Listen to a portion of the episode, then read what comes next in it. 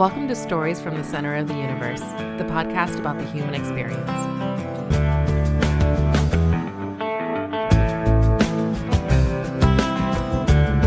Josh Merkel, welcome to the Center of the Universe. Great to be here. Excited to talk with you guys. Yeah, for our casual listeners, they may not have any clue what the last few weeks have been like for you, or even the last few months. I think I want to start there. Well, before we go there, we connected to you through Pedro, Randolph-Macon's football coach, and you are the basketball coach, and you have had quite the ride the last few years, few months, and a few weeks. Yeah. Do you want to talk about the last few weeks first? Do you want to start there? Yeah. I mean, the first thing I think of is, I'm a proud dad of three boys, and my wife's been holding it down all season, and I think of our 2.5-year-old transitioning from crib to big boy bed, and just it's been fun, but it's been full, and we got a 6-month-old, and so it would have been full no matter what. But I think juggling that has probably been a good, I don't want to say distraction, but it's been an awesome thing to be keeping me busy. It's super busy doing any job with three small children at home, but traveling like you do. Mm-hmm. And I imagine besides even out of season, you're still traveling a fair amount. Yeah. Yeah. So she's keeping the homestead going. She is. And our mother-in-law moved to Ashland from Pennsylvania. And so she lives in our neighborhood, which is amazing. And I don't know if we could be doing it without her being in town. She's been awesome. So BB's and they, her kids love grandma, love BB. But yeah, so like this weekend, I'll go to Virginia Beach to recruit Friday, Saturday, and she'll hold it down. And I don't know how she does it, because I just had the three of them, because she went into work for a couple hours, and I was calling BB within 5 minutes saying I need reinforcements. They're exhausting. Yeah. They're absolutely exhausting. They're awesome, but they're exhausting. Awesome, and my middle is already showing these tendencies. So when I pick up the 6-month-old, he loses it. I mean, the 6-month-old could be like ready to die, and the 2.5-year-old could care less. Does not care at all. You better pick me up too. Well, and he's the middle kid too. The middle, it's unbelievable. That's going to be more pronounced as he gets older too. Great, looking forward to that. Yeah, saying that as a father of three. Yeah. You're lucky to have BB. You're absolutely lucky to have her in the neighborhood. All right, so you won the national championship. I will tell you, as a guy who grew up in Ashland, and I don't remember the Division II Final Four that they had back in the late 70s, but I remember them making runs when I was a kid and when I was in my 20s. My mom worked at Randolph-Macon as a professor, and so I've been to a bunch of games. Randolph-Macon's always had a good reputation for their basketball team, but since you've been there, it is really amped up. I'll ask the big question up front. Is it more recruiting? How much of it's recruiting? How much of it is practice? How much of it is strategy and scheme? Those sorts of things. How much of it is in-game coaching? I mean, give us a good feel for how you think you guys have been successful. Which, by the way, you blew everybody out in the 6 games in the tournament, which has never happened before. The average was what, 20? I think it ended up being 23, maybe 23 points per game. It's insane. Well, I would tell you, it's 100% in-game coaching. Nice. No, well, number one, gratitude is the word I think of. Grateful to be in that position, to be able to finish the season after the last couple that we've had, to stay healthy throughout the season. Randolph-Macon has the 7th most wins in Division III history. Wow. So they made that transition D2, and I think that's an important point to make too, because you had guys coming from Division II, scholarship level, super committed. They're on scholarship, kind of there to do a job. And then you make the transition, and I don't think we lost that committed player, that guy that's going to do the extra, be a 12-month-a-year player. And we've been able to walk into standards, set by coaches before us, right? Starting with Paul Webb, Hal Nunley, Mike Rhodes, who's still a mentor of mine, Nathan Davis. And I believe we've been able to compound and stack on the habits and the standards that have been built. Then you get a special player like Buzz. We could say that that's a big piece of this thing. Special player like Miles Mallory, those two, best point guard, best forward or post on the floor. Hard to find those, those positions, point and post. And they've got a great chemistry. Both guys from Maryland, both played in a competitive league. We've got committed and great role guys around them. So this group just, bought into their role, became all-stars in their role. We've got a good defense that And we've got learners. We talk about the growth mindset. So we watch a lot of film. That comes from my days with Beilein, and just 15 minutes, 15 clips. And we talk about being a buzzsaw at the end of the year. So that we're just going to keep on getting better and better. When you have the right guys with the growth mindset that play fearlessly, that come to work, that are committed. I'll tell you one great story is Buzz started these Kurt Axe workouts. So this will give you a little insight into our team, because we said, you know, we might be the team that beats ourselves. I think we have the talent to win it, but if we're not hungry, if we don't have a chip, then that's going to trip us up. So to describe the hunger, the work ethic, and our guys work hard, and you know they're putting the time in, but everybody is. Everybody has a preseason. Everybody's lifting weights. Everybody's playing pickup. We'd say it's not what you do, it's how you do it. And so Buzz, even as a freshman, starts doing these 6 weeks of the preseason. He didn't call him that at the time. Kobe workouts, what he called him at the time, Mamba mentality. And what he had learned from Kobe is that he would get 3 workouts in between team workouts. So we'd lift Friday at 5, we'd play Saturday morning in the preseason. So Buzz would then come in 9 o'clock Friday night. He'd come in 2 o'clock in the morning, Saturday morning. He'd come in 8 a.m. Saturday morning, and then we would play. So he's getting 3 workouts to build this mental edge. He'd invite the guys. He'd tell them about it. Nobody would make all 3, you know, when Buzz was a sophomore. He'd have some guys come at that 9 o'clock. He'd have a guy maybe coming at that 8 a.m. Nobody's coming at all 3. You know, guys are like, you're crazy. What do you think? So then he does it as a junior, and same thing. But going into this year, well, even senior year, he had more guys, let's say. Senior. Going into 5th year, this year, we had 11 guys for the 6 weeks of the preseason. 2 a.m., 2:30 a.m. are in the gym in Crenshaw. You know, half of them are sleeping in the locker room to get through those workouts. And it just kind of shows you. So now you got 11 guys that are doing more than what other schools are probably doing. It helped us build an edge to our team. There's no way more than 1 or 2 schools are doing something like that. I can't imagine. You guys may have been the only ones. And with that many guys. So maybe you have a couple guys at each program, sure. But even then, I'm not so sure, because, you know, I played 4 years. No one on my team was doing that. And anytime I've told the story, no one's saying, oh, yeah, we got guys doing that. So it speaks to the power and the courage that Buzz had to be different, to, you know, because a lot of times when you step out like that, players are going to pull you back in. Right. What are you doing? Why are you doing this? And he's always been, I say, you know, Buzz is signed with an agent. He's going to go play overseas. But he has been a pro since his freshman year with his approach, his goal setting, his discipline, an absolute pro. And so a lot of players will come in, even our level, you'd be surprised. They want to keep playing. They want to play pro. I said, okay, that's great. But they don't want to have a pro mindset until their senior year, until It's like really, you know, they want to do what every other college kid is doing, don't want to separate themselves. Buzz has had this disciplined mindset that has been contagious, and other guys have seen it, and a couple other guys have stolen from it, and it's been huge for our program. Well, I will have to tell you, I heard a lot about Buzz, and I had not been to a regular season game this past season, and shame on me, I should have. I was fortunate enough to go to the quarterfinal game, the last home game in the NCAA tournament, and I had never seen Buzz before. And your team comes out, and I'm not going to ask people around which one's Buzz. I'm going to try to figure out which one Buzz is, and I couldn't figure it out. I finally had to ask. I'm like, which one's Buzz? I'm like, the 5'10" guy with the beard. I'm like, that's Buzz? I thought he was going to be like 5 inches taller and with doing alley-oop dunks and warm-ups kind of thing. Yeah. I mean, how cool is that when you think about 5'10"? You think about all the players that say, I'm too small. Let's take campers. And I always remind them, the most impactful player on the floor in just about every game we've played. You know, I mean, I think back to his 5 years, there may be a handful of games he hasn't been the best or most impactful player on the floor, and he's doing it in a 5'10" frame. You know, incredible athlete though, surfer growing up, both parents are coaches, like just a unique story, and but a unbelievable competitor. Like if he would want to beat you at everything, spike ball, ping pong, whatever it is, any competition. Like Michael Jordan throwing quarters up against the wall. He's, I mean, he may not remember the story this way, but we were playing ping pong to kill some time before a game or before practice one day at Gettysburg, and I swear, and I'm paying attention because we would switch sides after every win. So you know, he wins.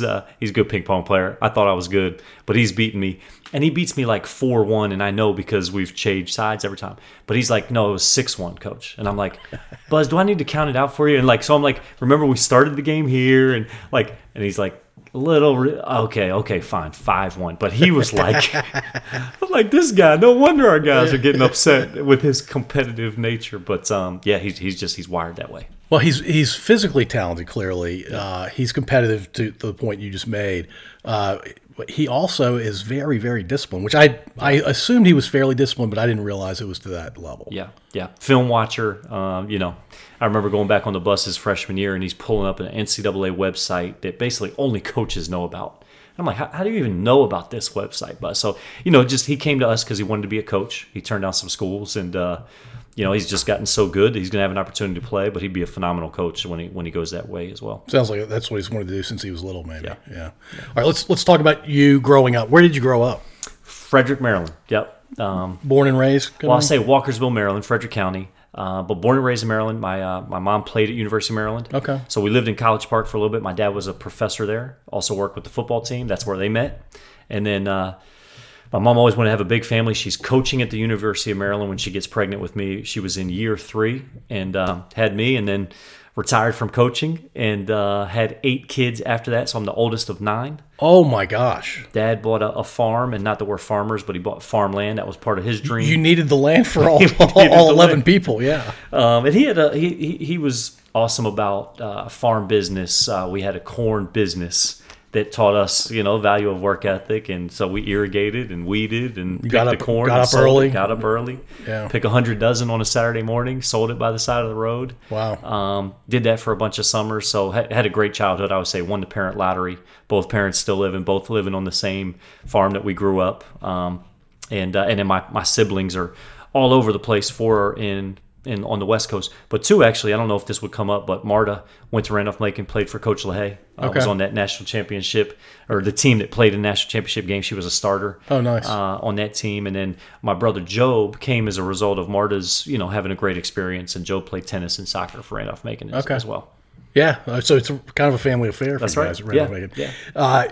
You mentioned LaHaye. She was very well known as being a fantastic basketball coach at Randolph-Macon. It's a shame she never won a national championship, but they were right there. They were right there in that game. It's heartbreaking. Yep. All right. So, how many years older are you than the youngest of 9? 18. Okay. 18 years. Yeah, math works out. Yeah. That's still a pretty big gap. She had 7 kids in the first 8 years of their marriage. I can't even fathom it now that we got 3. It's like, yeah. Oh, hold on. That's not BB. BB's your wife's mom. Yeah, right. Does your mom come down and help? She does, yeah. But yeah, I think she's unbelievable with the kids, but there's nothing like raising your own kids. So it's you know, she poured a lot into us. I can't imagine raising 9 children. What was the one thing she was best at? I mean, she's even now she has a passion for living, for life, for kids. She loves kids. I mean, it was just, she. Yeah, she's great with babies, but she loves hoops, I will say, too. So she was playing into her 60s in a women's league, senior Olympics. Oh, wow.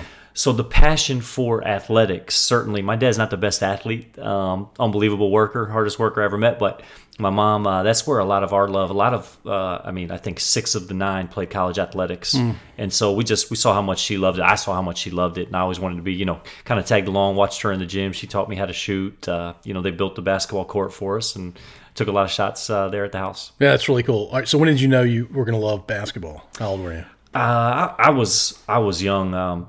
My dad tells a story that I was watching TV. I saw my first NBA game. I might have been 6 years old, and I turned to my dad and I said, "Dad, I didn't know guys played basketball." Like because your mom coaches. Yeah, it was paying attention to my mom. Yeah. But I knew that I wanted to coach. It was my 9th grade year. I played for a great high school, nationally ranked high school, St. John's Prospect Hall, Frederick, Maryland. Just got lucky that they were as good as they were, and that's where I ended up going. But my JV assistant coach, Kevin Sutton, unbelievable, inspired me, had a great influence on me. And I remember my first game, that JV freshman year, and just he's giving the pregame talk. And I still remember sitting in an English classroom and saying, that's what I want to do. I want to be a high school coach when I grow up. So you knew when you were 14, 15 years old. That's what I thought, yeah. Yeah, well, here you are. You just won a national championship. Yeah. You're national coach of the year. Yeah. Yeah, I mean, you couldn't have fathomed that when you were that young. No, I mean, no. You know, you just, well, you think about playing in the NBA or coaching. I always wanted to be a high school coach. I did that for 3 years, and the opportunity came to move to college. and be a GA and work for John Beilein. So it didn't, just an awesome opportunity there, and just have been super fortunate to work with the people and be at some of the places I've been. It's really helped shape me, influence the coach that I am. So you played Division III college? Played at Salisbury Division III. Okay, because Randolph-Macon plays Salisbury sometimes. Yeah. And even when I was there as the head coach 4 years, I brought my team up and we played Nathan's team because I had worked for Nathan. So I know. Baseball, they do it. A number of sports. Were you like a high school stud in basketball? No, I wouldn't say that. I was the underdog, the guy that showed up for every workout, the guy that was, it was, when I say nationally ranked, we were 7th in the country my junior year, and I didn't play at all. I was on the team. 8 guys go on to play Division I. We were loaded, and a little bit unique. We didn't just get guys from the area, but we had guys from all over the country, from Spain, from Africa. Number of guys living with our head coach, number of guys living with the assistant coach. It was a little bit different deal. Yeah. So I could have transferred, going to a public school, probably had a little bit more recognition, better career. Stuck it out. Just said, hey, I know I'm getting the best here. I know I'm developing. And got some minutes my senior year. We were 2nd in the country my senior year. We lost 1 game. So I will say that foundation, though, of commitment, 12-month-a-year program, iron sharpens iron, competitive environment, don't run from a challenge. A lot of who I've become and how I recruit guys stems from the lessons I learned in high school.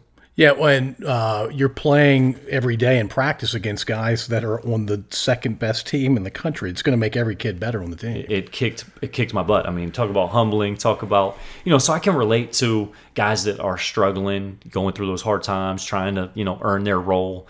I can certainly relate to that part. And then I was able to earn more meaningful role minutes in my college career, yet we didn't win at the same level.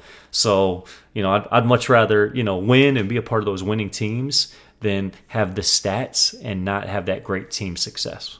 Did you get recruited by Salisbury? Yeah. I mean, I was recruited by a lot of D3s. And I know I got a letter from Macon and just kind of didn't look into Virginia enough.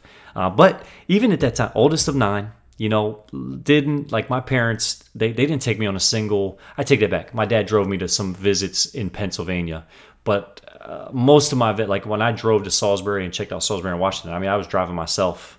And, now you got parents driving them to all the different, so my deal was a little bit different being the oldest of 9. Well, you're a little bit younger than me, but given your age and the fact that you're the first child, I'm a first child, Silent Rob's the first kid, we were the experimental children for the family that parents learned by doing or not doing with us, and got better by the time. Number 9 had it made by the time your parents got to number 9. Whatever you want to do, we'll support, So why Salisbury? It definitely, so I made a deal with my dad, long story short, that if I didn't get a scholarship, I would pay for college. Salisbury was the cheapest option. It also was coming off an Elite 8. It was 3 hours from my home. And is it private or public? Public. Okay. Yeah. Public. So, in some ways made sense, 30 minutes from the beach, that didn't hurt things. But I really wanted to have a great career. I wanted to be a Catholic recruited me the hardest. They won a national championship, what would have been my senior year. But cost-wise, way too expensive. Oh, it's incredibly expensive. Just couldn't afford it over Salisbury. So that's where I ended up. So it's a great decision. It ended up working out for you. Ended up working out. Like, love my guy, my teammates, some of my best friends, guys in our wedding. But it, like anything, like and again, challenges there. Really struggled not winning at the level that we won in high school, not having maybe as many as committed guys. But find a way to add value, find a way to make this. My team, if I could, junior, senior year, and kind of, although we didn't win at the level I would have liked, we did beat the national champs on their home floor. Nice. Last team to beat them. But, that's one regret I have. I share this with our guys all the time. I did not make the NCAA tournament as a player. I was very fortunate to start making it as a coach. West Virginia, Eastern Kentucky, Randolph-Macon, all the places that I've been as a coach, Salisbury too. But didn't get there as a player, and that you don't get it back. And you were starting your last couple of years? I did, yeah. Yeah. Mm-hmm. Were you the captain? I was captain definitely my senior year. That's more when they did it like, they'd only nominate the captains as seniors and things like that. Yeah, But, I being the oldest of 9, you're kind of in a leadership position without even knowing it. So, I was definitely heavy. I've never hesitated challenging the process, speaking up, being a leader in that way. Probably have rubbed some people, I've learned you know, how to round the edges and be a little bit better. Sometimes it's fine to expose edges. Sometimes it's maybe not. That's right. Yeah, it's all about what's really important in that moment. Yeah, and who's receiving it too, and you know what type of relationship you have with those guys and all that stuff. Yeah. Tons of basketball for you, obviously, your entire life. I mean, age of 6, you learned that men play basketball, and you've been all about basketball ever since. Yeah. Is there anything else besides family, besides work and going to school? Was there anything else, hobbies or interests that you had outside of basketball? Man, it is, I love to be active. I would say, whether it was lifting, now I've taken up running a little bit more, reading. I am a big reader. I love reading to, work on getting all of our guys to just be dive into that. Readers are leaders, learners are earners. I know Pedro being a big reader, we share books all the time. But that's it. Pretty boring, man. Never picked up golf. Played a little poker here and there, but have no time for any of it, basically, even for the book reading with the kids right now. I don't think it's boring at all. Basketball, for me, has been my favorite sport my entire life. I have not been exposed to nearly as much as you've been exposed to, but I love the game. Why do you love the game so much? Whew, yeah. Indoor sport, I think about that sometimes with some of those elements and seeing those teams, or maybe, think games being canceled, and I'm always like grateful that, this is not necessarily happening to us. That wintertime, it's also like instead of, because sometimes people go through maybe seasonal depression, let's say, and I've always said, man, this is such an exciting time. I'm thankful for this gift of basketball because I'm energized as we get into the season. It's always given me something to do. I love being part of a team. I like the size of it. I don't know how Pedro and football coaches do it, 100 plus. For us, that 15 to 18, going on a journey with that group of guys is it's been perfect. But yeah, just the grit, the resilience, all the life lessons that you learn through athletics. For me, it's one of those. It's one of those sports, too, that I could work on the farm, shooting on our pavement for hours without anybody around. Right. Yeah, it's one of those things that you can get better at by yourself. Yeah. And it's unusual. Most team sports require at least one other person. That's right. Football, you're somebody's passing, somebody's catching. Yeah. And even the elements, too. Lacrosse, they can go out there and they can hit against the wall, but, you're going to be battling the elements at some point. Yeah, that's a good point. I've always liked basketball because it's continuous until the referees mess it up by blowing the whistle. But it's a continuous game. Right, I like the continuous motion of the game. I like the fact that it's horizontal and vertical. I like that you can bring a certain skill set, and usually a coach can find a spot for you based on that skill set. Yeah, and I think you and Buzz are both lucky to have met each other, it sounds like. Yeah, thanks for saying that. I will say you probably answered that question better than I could have in terms of what I like about the game. I was just like, I like the game. I love the game.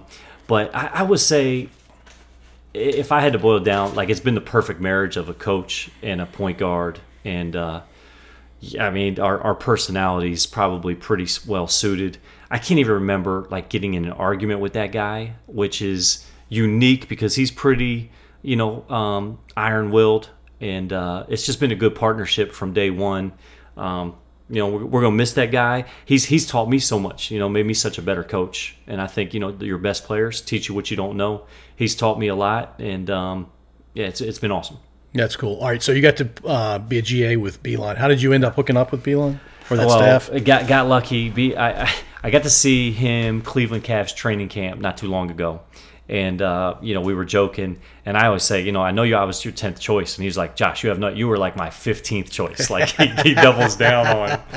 So I was the I was a head JV coach, assistant varsity coach at Prospect Hall where I played. Okay. Bruce Kelly, the head coach at the time, had a relationship with Jeff Neubauer, who was an assistant in West Virginia at the time. Jeff had come down to speak at our camp, high school camp. And I'm a JV coach. Neubauer's a great offensive coach. I just grab him. We talk for an hour. And he's like, have you thought about college? I said, I haven't really thought about college. He said, we'll have a GA opening up next year, but stay in touch with me. So I'd email him after every game, nothing crazy, maybe ask him a question or two. And sure enough, when that current GA spot was up, they invite me up to interview. And I think they were trying to get a current or a former player. But a lot of those guys have been playing overseas, and so it didn't work out. And I guess the interview went well, met with all the assistants, and I think they liked the fact that I was a little older, 25-year-old GA versus maybe right out of school. I know Beilein loved the fact that I was single and wasn't going to be, you know, that wasn't going to be an issue in terms of time away from hoops. And so I was fortunate. It was supposed to be a 2-year deal. We go to the Elite Eight. We have an incredible year, have an incredible run. And Jeff Neubauer, the coach I mentioned, gets the head job at Eastern Kentucky and brings me with him. So, you know, 5 years at Eastern Kentucky in the OVC, being an assistant coach, learned a lot. So you were a GA for 1 year? And 1 year. Got my PhD in coaching. Got Beilein's blessing. I basically wasn't even going to go to him with the opportunity. And Jeff called me, said, hey, would you? I said, I gave coach a 2-year commitment. And he said, well, what if I talk to him? I said, if you talk to him, that's, you know, talk to him and see what he says. And then Beilein brought me in the office. He said, Josh, there's no way. I can't get you a better opportunity a year from now. You know, this is a guy that I trust. He's going to make you an assistant. You know, you're going to be 26 years old, assistant in the OVC, which is a good level. You got to take it. I said, if you want me to take it. So sight unseen, and, you know, drove to Kentucky probably within the weekend. And so Beilein sounds like an awesome dude. Unbelievable. Well, what was it like working with him? Hall of Fame coach, I would say Hall of Fame person. There's some coaches that when you're around them, you can't even explain why they're so good. I just say they have it. And coaches, never been an assistant, you know, so I'm there with them. And one of, you know, his 34th season, whatever it was, just had a great way about him. We're watching film every day. His basketball knowledge, you know, he's forgotten more basketball than I could even talk about. But he was so good with the guys. I just remember getting off the plane. We had a tough loss. And, you know, you charter a plane back and it's 2 a.m. and we're, you know, plane to the bus, then bus to the gym. And now everybody's exhausted. It's 2:30. And Luke Bonner, our freshman big at the time, played like 3-4 minutes. And I'll just always remember Beilein is up and he just gives Luke like, Luke, that was an unbelievable tap back rebound you had today. And this is after a loss, 2:30 a.m. And it's just resonated with me. He would always have the right message, right time, just really knew how to bring out the best and maximize, you know, an individual, but also within the team. He was really good with building around franchise guys, but getting other guys to not turn it over. I mean, that's one thing we do now that directly from him, get guys that can, you know, you can recruit shooters, but you can also develop them and then just not turning the ball over. Don't beat yourself. Yeah. Beilein sounds like an optimist, an always positive kind of guy. And you tell me, was he optimistic, always positive, or was it more he knew what to say in the moment? Yeah, he's definitely he's positive. He's fun to be around. He can crack some jokes. I don't want to say realist, but you know he can definitely he's just even keeled. You know, not too high, not too low, and a great teacher. Like the first word I would use is he's a teacher of the game. You know, he's not gonna. You know, he's not cursing guys. He's developing. He's helping you learn. I mean, that team at West Virginia, it's unbelievable what guys are doing. Where Dior Fisher was a longtime pro. He's now with the New Orleans Pelicans as a developmental coach, player development. Mike Ganzi is the GM of the assistant GM, Cleveland Cavaliers. Mm.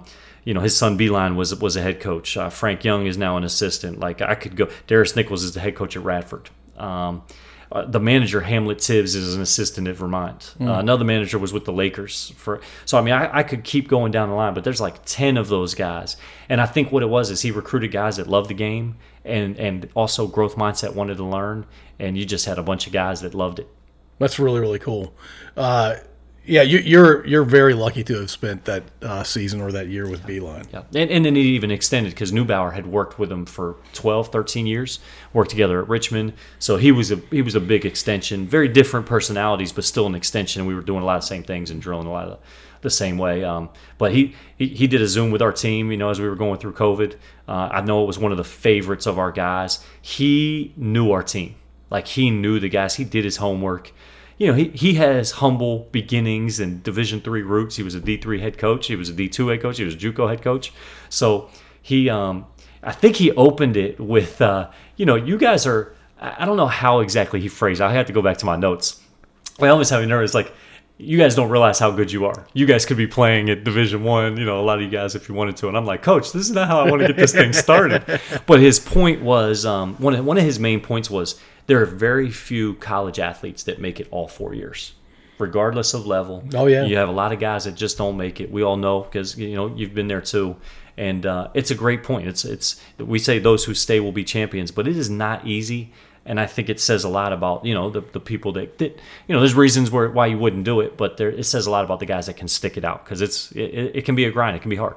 Yeah, especially when you're doing it year-round. Yep. And you're trying to be a student as well. Yeah. Because Division III, there's no like special compensation for a Division III kid for school. And even the status, you know, you're not going to have the same status that, you know, some of these guys are getting at the Division I. And I coached there for 6 years in Division I.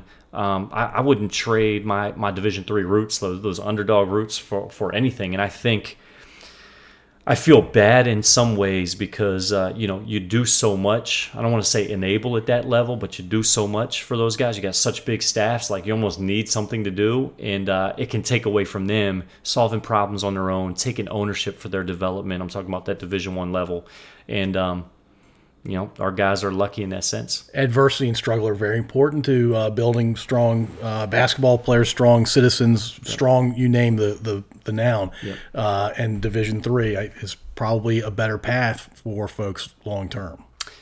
Yeah. I mean, certainly, you know, no disrespect to any that have done it differently. You go to the NBA, make a bunch of money, great, but I'm not sure you've developed as a person maybe the way you would have coming through Division III. I think there's a lot of benefit to. As we know, we you know, most of our great lessons were through some failure or things that we figured out on our own. And at our level, since we can't be as hands-on, these guys do have to, if you get the right guys and you build the right environment, they can solve problems on their own a lot.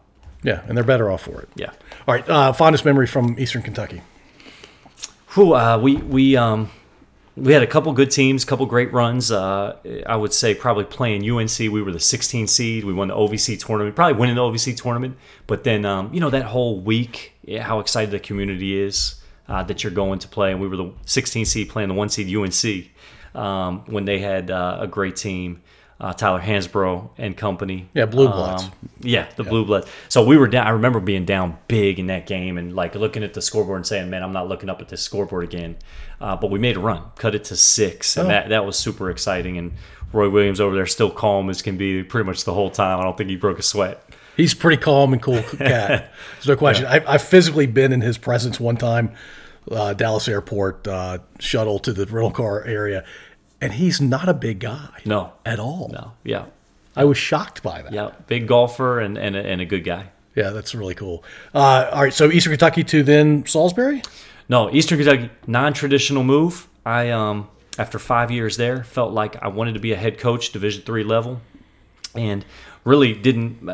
There was a process where I didn't even get an interview at Marymount because I was a Division I assistant. They only interviewed D3 guys. Mm-hmm. So I started looking at this saying, man, I played D3, but ADs are not – I'm not even getting an interview because being at the Division I level. That's weird. Well, it's – you know, yeah. I mean, depending on who it is. Yeah. I think some of them like that you had that experience, but if you're in it, they may look at it like, well, he's just doing it and then he's going to leave or whatever it is. So I made the move voluntarily and I knew J.D. Byers, who was the assistant to Nathan Davis at Randolph-Macon at the time. He and I are close. And J.D. had called me, just randomly called me that day and said, you know, hey, I'm taking the job at St. Francis. And we had talked a little bit about, you know, he said, would you be interested in this spot? I said, yes, I would. He said, I'll talk to Nathan. I'll see what he's thinking. And, you know, basically Nathan had a couple guys in mind, and I was one of them. He brought me to campus. I hadn't met Nathan before that. Knew Mike Rhodes really well. Mike and Nathan were close. Mike put in a good word for me. And, you know, so made that move from Eastern Kentucky to, I say, the only coach in the country to voluntarily go from D1 to D3 as an assistant and make that move. But told Nathan I would be there for 2 years. I wanted to learn, you know, how to do it. Like if I did get a head job, it would be an awesome way to learn by being at Randolph-Macon. Because remember, my college, Salisbury, we weren't as good as I wanted to be. And I learned a lot of things from Randolph-Macon, the culture, the behaviors, the environment that they had set up. You know, exposed me to some things that I didn't know about, didn't know that you could do. So told him I would be there for 2 years. He said, unless your alma mater comes open and they hire you. Okay. And then sure enough, 1 year in, alma mater opens. The only job I interviewed for that year, and, you know, happened to get it. And I was there for 4 years before coming back. We have a bit of a theme where you have a 2-year commitment and ends up right. Only lasted half of that time. Yeah. And so now Randolph-Macon, 7 seasons. This is the longest I've been in any spot. Yeah, it begs the question, like you have to have attention from other programs everybody's looking for lightning in a bottle. Hey, maybe Josh can come here and do the same thing he's done at Randolph-Macon. I'm not going to ask any of those questions because, look, I want you to stay at Randolph-Macon until you retire. And so I'm not going to wish that into the universe, but I imagine you're getting some attention. Salisbury, fondest memory from being there. Yeah, I left my last year there, so year four, and had to do some heavy lifting. They'd only won one conference championship in the history of the program. Hard to believe because they've got great success in a lot of other sports. But in year four, 21-8, we win the CAC championship. We beat a really good CNU team. We get to cut down the nets in front of our home crowd and then go to the tournament, win a game in the tournament, lose in the second round. But I would say winning it there, being a player there, and then to be able to take that team back. First time since 99 that they had been to the tournament. Is that right? Maybe 97. It had been 21 years. Been a long time. Since they had been to the tournament. So it was pretty special. Yeah, and you took over a program that was not doing super well, and then you're making the tournament, and you win your conference for the first time in a long time, and you win a game in the tournament. How did you do that in such a short time frame? And it was more than just you, but you were a big part of it. How do we do it? Well, we got some good players. You know, you're able to get some transfers, so we were able to get some older guys, but also built it through quality young guys and freshmen. And just, I don't know, we had talented guys that bought in, that started putting in the work and got better as the year went on. So even at 21-8 team, I believe we started the season 3-6 and then finished 17-2. It was something like that, where we even had our best player struggle academically and just wasn't all in. And, you know, we're growing through these pains. And then when he left the team, it was like our team was able to take off. Other guys emerged.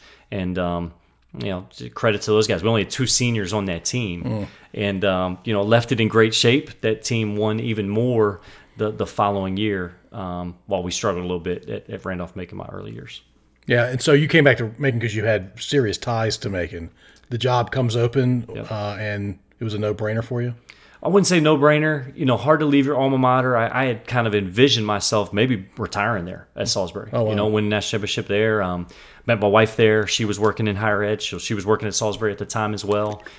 She was pregnant with our first. But the tradition of the program, having been there and knowing how serious they are about basketball, it was something I was wrestling with. I don't think they were as committed about basketball at Salisbury, and I'm struggling with that at the time. Sure. So the commitment, the leadership, you know, President Lindgren, who I got to know when I was an assistant, Jeff Burns, who I certainly got to know as an assistant, love the alignment of the leadership, love the community support, and love the area, and felt like it was a great place to be recruiting to, and you know, so it was a family decision too. I felt like, man, my wife on the Eastern Shore for the next 30 years, she may not be as excited about that as us retiring there as I am.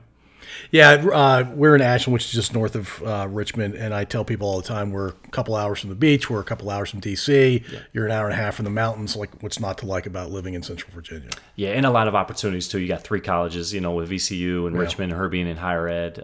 So, you know, it wasn't an easy decision. I think it was the right decision, and it certainly wasn't easy. You know, they say those big life changes, you know, change jobs. Both of us changed jobs. She, you know, went from working to not working, having a baby, and making a move. We did all of them at the same time there when we dated. Yeah, that's a ton. And you mentioned Richmond and VCU. The city of Richmond, or Richmond Metro, I would say as a guy from here, it is known more for basketball than it is any other sport.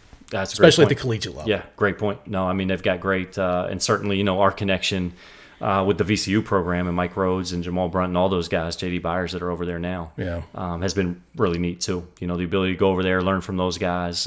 Rhodes has been over, talked to our team, you know, been over to Crenshaw.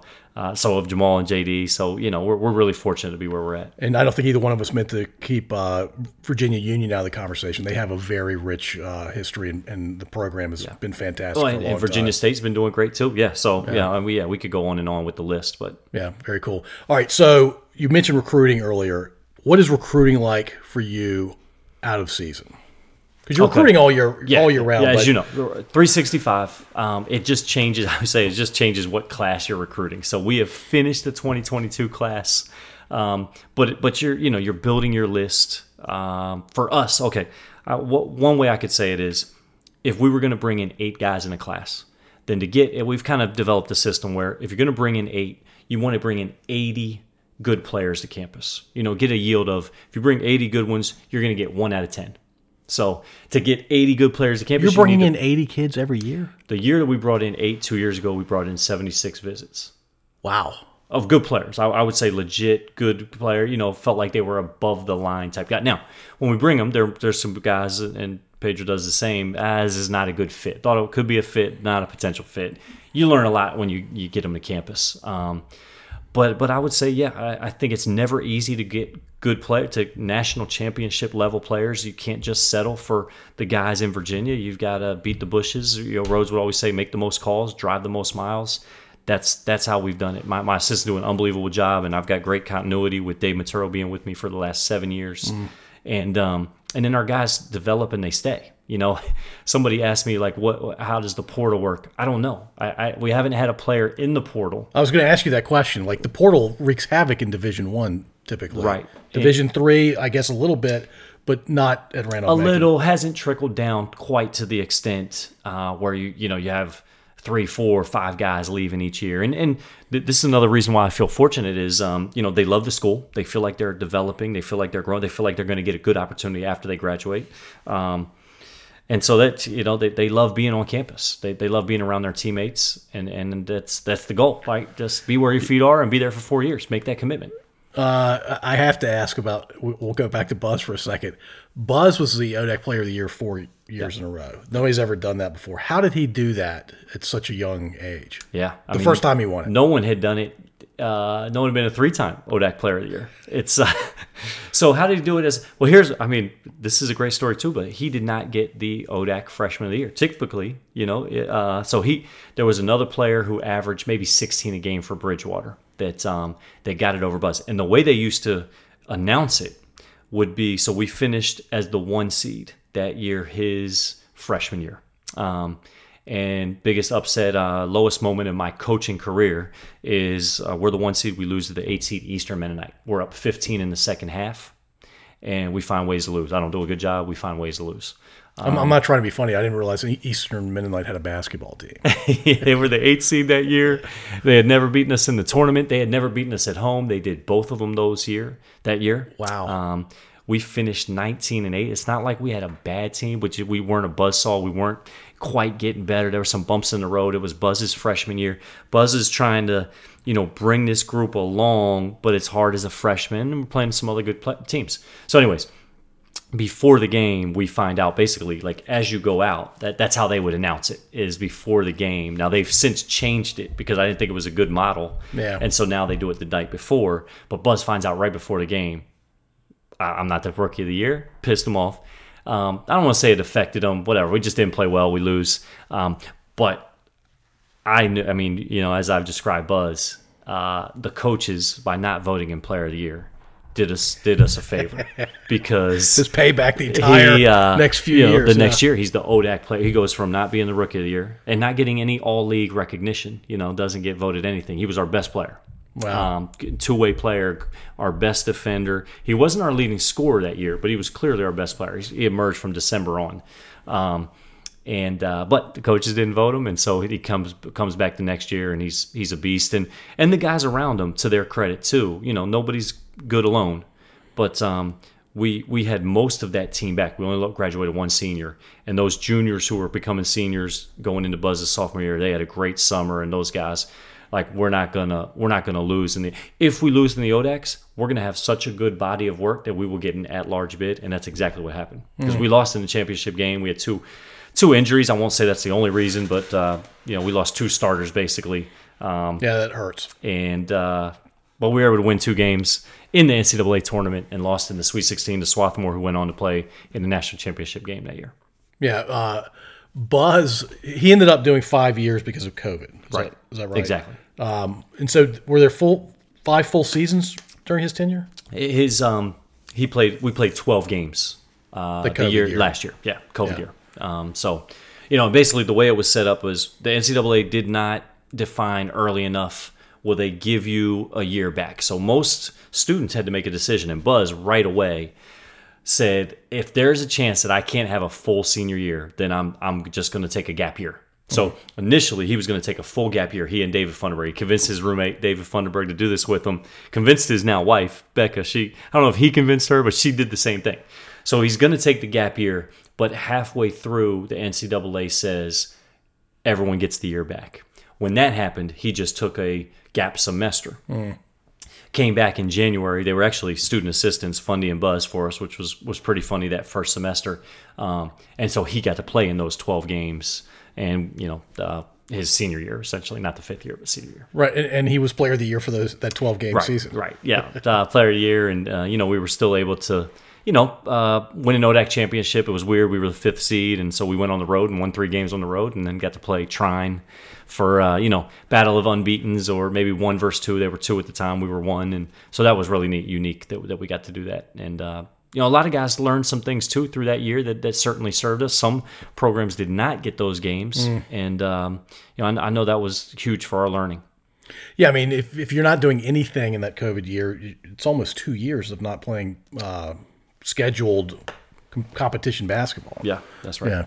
All right, I know we've talked about Buzz a lot. I've got one more question about Buzz. What was the recruiting process like from your perspective to get Buzz to come to Randolph-Macon? We saw Buzz as a junior because we were recruiting one of his seniors, kid that went to Coast Guard, and Justin Kane. And it's funny because Buzz says if we had gotten Justin Kane, he probably wouldn't have come because I guess they didn't hit it off as teammates. So we're seeing this 5'8" guy that's just everywhere, great motor. You know, just ultra competitive. It's hard not to miss. Like every D3 would have loved to have Buzz. I mean, he was getting recruited by him. He kind of pushed a lot of them away. It really kind of settled on St. Mary's, us. Now, Patriots knew his name. He went to Bucknell's elite camp, Navy's elite camp. Navy wanted him to go to their prep school. Buzz lost in high school. So he went to Archbishop Spalding, which was in a really good league, but he was getting his butt kicked because he's basically the best player. They don't even have any other Division I guys. They're going up against teams with 3 or 4 Division I players. So he's losing. I think they went 8 and something. Oof. 8 and 20 maybe. So he's looking at Navy, who didn't have a winning record, and he's like, I cannot go somewhere and keep losing. So that was, you know, big attraction for us. And then the coaching piece, you know, having the coaching tree, I had both Nathan Davis, who was at Bucknell at the time, reach out. Had Mike Rhodes reach out, and he's like, "Man, this is pretty awesome." Sean McAloon, who's head coach of IMG national team and a RMC alum, he reached out. So you know that was a big part. But I'll never forget driving up, 6 a.m. workout at Spalding. I leave my house at 4:15 to get there in time. He's the one opening the keys, opening the door. He's the one putting 2 or 3 guys through the workout. And it was, I'm just saying, man, if we get this guy, he's going to make everybody a better ball handler, if nothing else. And, you know, he just made them all better players and better workers. Wow. And what was it about Randolph-Macon that, well, the fact that you had a few people that were fairly well known in those circles reach out to him. Was there anything else about Randolph-Macon? I think the winning tradition, but definitely the coaching. He had an offer from Catawba. But the winning tradition and the coaching. And you know, we hit it off, but I will say he went to St. Mary's. He did an overnight. There were a bunch of guys that had either quit or weren't as committed, and so he didn't have that same sense. He liked the overnight with our guys. Felt like we had, you know, a committed group of guys. Yeah. And you know, so that was huge. Probably comes out pretty readily too, I imagine, when a kid comes to school and spends some time on campus. Yeah, I mean, you attract who you are, and that's a big thing we talk about a lot. If I wanted a bunch of hard workers that were super committed, but I didn't have them in our program, I don't think we'd be attracting them either. Yeah, that's a great point. All right, let's talk about the rest of the team. We've talked a lot about Buzz. Tell me about the rest of your national championship team. Yeah, I mean, it starts with Miles Mallory, junior, All-American, not as a sophomore, Maryland guy, played in that same league, so MIAA, Pilate High School, a tweener. You know, both those guys, you know, just for whatever reason, they said Buzz was too short, let's say. Miles is a 6'5", but doesn't play above the rim, but super skilled touch, set the blocks record. So in those two guys, you have the best defenders too. Guys that hunt competition. Miles is very unassuming. He's not going to speak to you unless you're spoken to. But on the court, he's a killer. He just has an assassin mentality, and he's had it. He was a double-digit scorer for us as a freshman. So he's come in and just been awesome from day one. And then Josh Talbert is another guy that was a double-digit scorer as a freshman, you know, came in big and strong. He came to our elite camp as a sophomore. I just remember, like, man, this guy's got a great frame for a sophomore. I'm asking him how he eats, like, doesn't eat sweets, candy, like, super healthy, eats salad. I'm like, this kid is just built different. And, you know, came down to us and CNU, another tweener, though, like a 6 foot, 6'1", you know, just kind of slipping through the cracks, we say. You know, we want scholarship guys that slip through the cracks. So that, you know, those franchise guys, those core, and then we had some guys really emerge.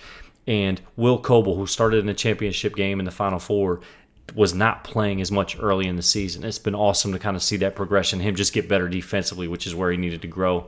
Daniel Bongay, who's going to be a fan favorite, was a fan favorite this year, Northern Virginia guy, just a jack of all trades, great rebounder, great nose for the ball. He was a starter for this team. And then, I mean, Ian Robertson could have started for most teams in the country, came off the bench for us willingly. He's your lefty. The lefty. So let me just say something about Ian real quickly. In that Elite Eight game and also in the championship game, I watch a lot of basketball. You watch more than I do, but I watch enough to know that when you're in the second half of a game and a kid's about to throw up a three, you know whether it's going to go in or not. And with Ian, I'm like, every time he put up a three, I'm like, there's like a 90% chance these threes are going in for him. It was awesome to watch him go through the hoop. Great feeling when you think about that, you know. But you're right. I mean, every, you know, it doesn't make every shot, but everyone looks like it's going in. He's a 40% career three-point shooter. He came in freshman, you know, averaged 6.7 points a game as a freshman on a 27-win team. So has always had the talent. There's another guy that had Division I recruitment. Nobody pulled the trigger. It dialed in on us, did an overnight, had a great experience. I still remember his parents, awesome people, Carrie and Vince. After the national championship game, you know, we're celebrating in the lobby. And Carrie had always said, Ian would love it if he comes to you guys. So Mom had always said that. Dad, a little more resistant. Dad wanted to see him go play at the highest level. But Dad right there was just, you know, Coach, I'm glad you stayed with us. I'm glad you were patient, you know, because he didn't commit until like mid-April. And we couldn't have envisioned him having a better career anywhere else. So that was, you know, I'm like, can we get that on voice recording and start sending it out to these other parents that, you know, feel like level status is at what you're seeking, and, you know, having that impact and getting him to be able to just be a winning piece, because he started games in his career. But here was a guy, I mean, it's a perfect example of how our guys just came together and embraced who they were, their role, whatever it was. It was like, as long as we're winning, Coach, I'll trust you and play whatever role you have for me. Funderburg is another guy that we haven't talked about yet, but same way. You know, started, I think, every game his senior year, you know, that COVID year, and started a bunch of games this year. But it was like, who's playing best, you know? Almost like a pro team. If you look at teams playing in a series right now, they'll change starting lineups from game one to game six. And we had that flexibility. Now, most colleges don't do it because of the egos and the hurt and, if I do that, I'm going to lose this guy. With Ian and Fundy and even Daquan, you just never had that. I had complete trust that, hey, guys, I'd tell them in the shoot-around, hey, I'm going to go with Coble. I think he gives us a better chance. I think he guards this guy better. Whatever, Coach. Yeah, I don't care. Team first. Team, yeah. Yeah. We trust you. No, that's awesome. I have to say that watching the one game in person that I did and the one game on TV, the championship game, I knew you guys were winning a lot of games by a lot, many double-digit leads and finals. And it's always nerve-wracking when the game's close to the beginning. I'm like, are they gonna stretch it out? And eventually, it's either late in the first half or early in the second half. You do stretch it out, and it couldn't have been nerve-wracking for you as a fan watching. I'm like, well, this seems easy now that they're up 22. Yeah. Well, definitely not nerve-wracking. I mean, because I don't. I get nervous maybe right before, like anybody. You know, the anthem's playing, and you know, you get a little bit butterflies. I get that. You start doing my breathing, but you know, once you get in game, you control what you can, and you start to get a certain rhythm for that. I will say, even in championship, we're up 30. I did not relax until under a minute. I kind of remember the moment with like Buzz coming off the floor, Josh coming off the floor, us being able to share a hug over there. But it, you know, I look at it now and I'm kind of loud. It's like we were up 30, but that's just how we had been wired of just coach every possession. You know, coach what you see. I work hard not to look at the score. Obviously, I knew we were up big, but you know, that's kind of the mindset is let's play to the standard. Let's not worry about the score. The score will take care of itself. And so that helps. Play like you're tired or you're behind. Yeah, exactly. All right, so you talk about kids falling through the cracks to Division III. I had somebody, I told somebody that I work with that I was. That was unusual. That's never happened. But we're still recording. We're good. Just for our listening audience, the power went out in the entire house for about a second or two. That was unusual. Yeah, so I was talking to this guy at work, and he says Division III basketball players are very, very talented, especially at the highest level, the national championship level. There's just something that was off when they were being recruited typically, usually height, I'm guessing. But I don't know. You tell me, why do these kids fall through the cracks? Because if you look at your players, and look, I will say this. The team was fantastic, but you've also got some really good players. Yeah. Why are they not in a Division II program or Division I even? Yeah, I mean, I think if we were going to take Buzz for instance, but athletically, physically, those are some of the reasons. So you know, guys have some gaps, and some people may never close it. Like for me, 6'1", not physically imposing, not fast. I was not a scholarship level player. I'm not helping anybody win the league. That's the other thing. So even while you might be good enough to play at that level, they're looking at your athleticism, your ceiling. Can you help us win the league? Can Buzz help us win the Patriot League? And all those coaches were saying no. And then there's a bunch of groupthink that, okay, he was at Bucknell's league camp. They don't think he's good enough. He was at Navy. They don't think he's good enough.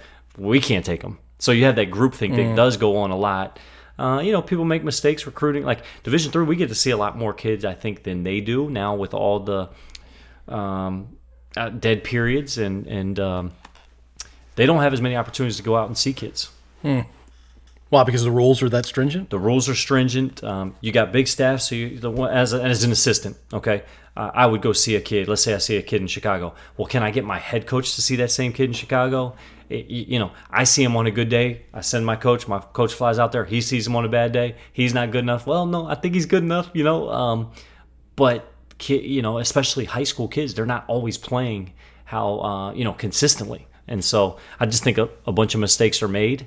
But I also think, we got guys that are where they're supposed to be. And although, yes, Buzz could have played up. There's no doubt in my mind. He could have impacted winning at a lot of places. He knows that. I know that. Anybody that knows basketball watches a play, like he signed with an agent. His agent, who does not have any other D3 guys, is like, I don't even see him as a D3 guy. Like, this guy can play, and 5 years from now, no one's going to know that he was a Division III player. Yeah. But it doesn't mean he didn't end up going where he should go because, he had an unbelievable career that not many people can say they had. Well, he had a fantastic career. I mean, he's going to look back the rest of his life with extremely fond memories of his time at Randolph-Macon. Yeah. All right, so weird question time. There's no way to transition to this smoothly, but this is the question we ask most of our guests. And did we do this with Pedro? I don't know that we did this with Pedro. We may not have been doing this question back then. All right, you're a talk show host. It can be late night, it can be daytime. You only get to be the host for one show, though. You get 3 or 4 guests, and you'll understand the 3 or 4 here in a second. Mm-hmm. One male, one female, a musical group, and or a comedian. They can be alive or dead. They can be famous or not famous. They can be people you know or people you don't know, but... And you can, the show can be educational, the show can be entertaining, it can be thought-provoking, it's whatever you want it to be. Who are your 3 or 4 guests? Holy smoke, man. This is meant to be a little more revealing about who you are as a person. I will say the one that Jerry Seinfeld is going to be the comedian. Okay. Love everything about that guy. He'd be hilarious. He'd have us rolling. I've always wanted, Kobe when I think of having an elite athlete and being able to learn from him. So whether it was Kobe or Michael, I could go either way on those guys. I also think Charles Barkley would be very funny. But anyways, I'm already giving you too many guesses. So. Barkley could be the stand-up too. Maybe. Yeah, I know. He's great. Singer, group, and then a female as well. That one's tough. I the first one I'm thinking of is like Shania Twain. I loved her music. So okay. I haven't listened to that in a long time. But you like country. But at one point, I was listening to Shania. Probably my first concert that I ever went to. So maybe we'll bring her into the mix. And man, does that cut it? Is that you want to use her as both the musical and the female? I'll use her as the female for sure. So if I was going musical. I'd probably bring Bob Marley in there because I love reggae music. Bob Marley was a man before his time. He was amazing. Yeah. All right, we've talked about a lot of people that have had an influence on your life in general and your basketball life. Are there some folks that we have not talked about that have had an influence? Yeah, because I mentioned Kevin Sutton, my high school coach. Stu Vetter was my varsity coach. Certainly had an influence. I mean, really, like my childhood, mom and dad, my siblings, and all eight of them. All eight of them, but certainly dad, his work ethic, how he, he never stopped moving. He's still not, he's still going. 82 years old, would come to the games, would hop in the car, would do anything for his kids. Just the rock of our family, and learned so much from him, and most of it just his example. He's got a bunch of Merkelisms, we'll say, but I think one of his favorites was, and I share it with our guys too, but things done by half are never done right, basically. Mm-hmm. And that was that has stuck with me to this day. He'd make me go back and do it if it wasn't done 100%. Go back and do it. And you are who you are today because of that, in part. Oh yeah. Talk about Randolph-Macon as a school and as a support entity for the basketball team. What has Randolph-Macon as a college meant to the basketball team? The community's been awesome. I mean, they're behind our guys. You think about Barkley in the bookstore and how she knows, our guys who they're dating and the guys that have come before us. She may know too much. She does. She probably does know too much. And she knows not to reveal it all to me as well. But, just how they've embraced even, Morgan, the kids, in the dining hall, that people will know my kids' names when we walk in there. It's just a great place to be. I think you have a bunch of people that love being around, young people that love being around, successful people. I think there's a culture there, being in the center of the universe, that unless you're there, it's hard to describe, it's hard to explain. I think maybe even the size of the school has been great. And I was trying to describe this, but when you have people that you like being around, being at a small school is a great thing, because you see more of those people, or get to see those people more and more. Yeah, it's been a special place. What about the town of Ashland? What's the relationship like between the town of Ashland? So growing up on a farm, I'm not a city guy. I would be terrible in Newark City or wherever else. Ashland is my speed. It's perfect. Like, we've gone to that movie theater that we love. It's great that it's reopened. It's awesome. It's awesome. Reopened. Love that place. We love Iron Horse. We love the Caboose. We love Origin. That area right there by the train tracks. It's a great area to raise a family, raise kids. We have a great neighborhood. Love being able to bring them to campus, see the other sporting events. We, whether it's soccer, baseball, football games have been awesome. Pedro's recruiting my boys all the time, trying to get them to eat vegetables. Got a special relationship really with a lot of the coaches on campus, with Ray Hedrick and Josh Lux, to name a few. It's been just an awesome community. Yeah, let's end with talking about your wife and your three boys. Yeah, well, she said as I was leaving, don't be afraid to brag about her.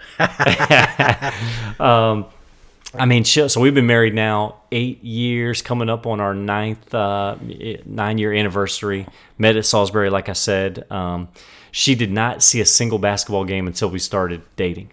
So it's probably a perfect marriage, perfect fit in that, she was calling the shot clock for probably her first 4 years. But has grown, to learn a lot about the game.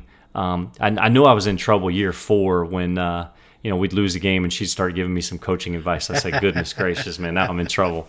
She's only been watching for 4 years, but she's been awesome. To raise the three boys, coach is gone. There's people ask about balance. There is no balance, but there are rhythms, and so we've found our rhythm of in season. And she's a military brat, so she's used to kind of doing things on her own, and she can do that. Doesn't mean she loves doing it that way.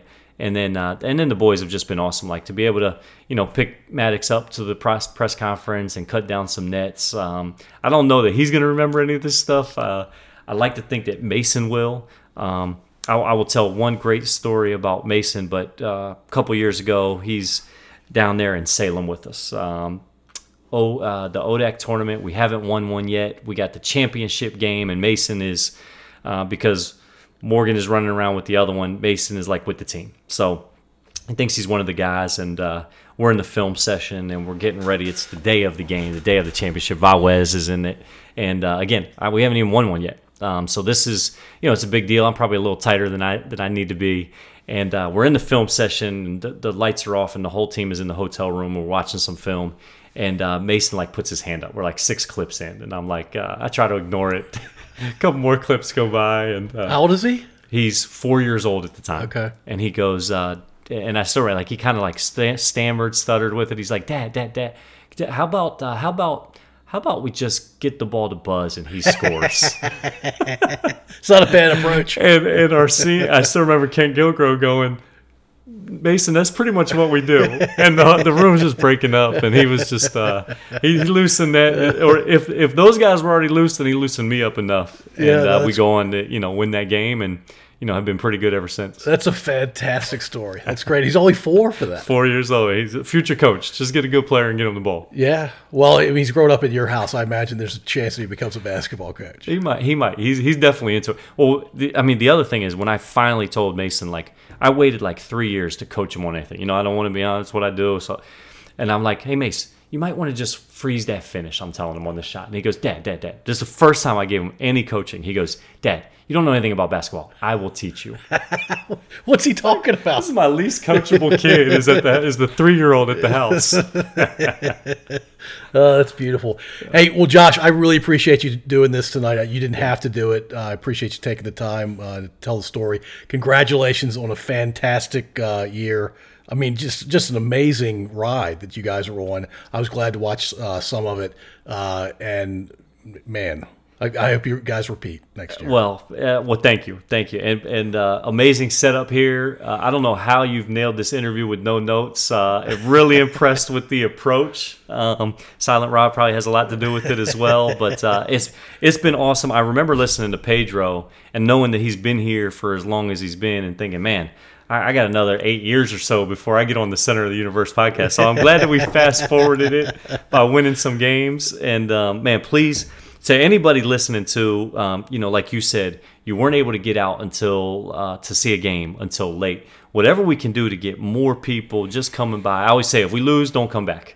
But it is a really fun environment. We love when the community comes out and supports. Very cool. It's a good thought to end on. Thanks for doing this, Josh. You got it. Thanks, guys.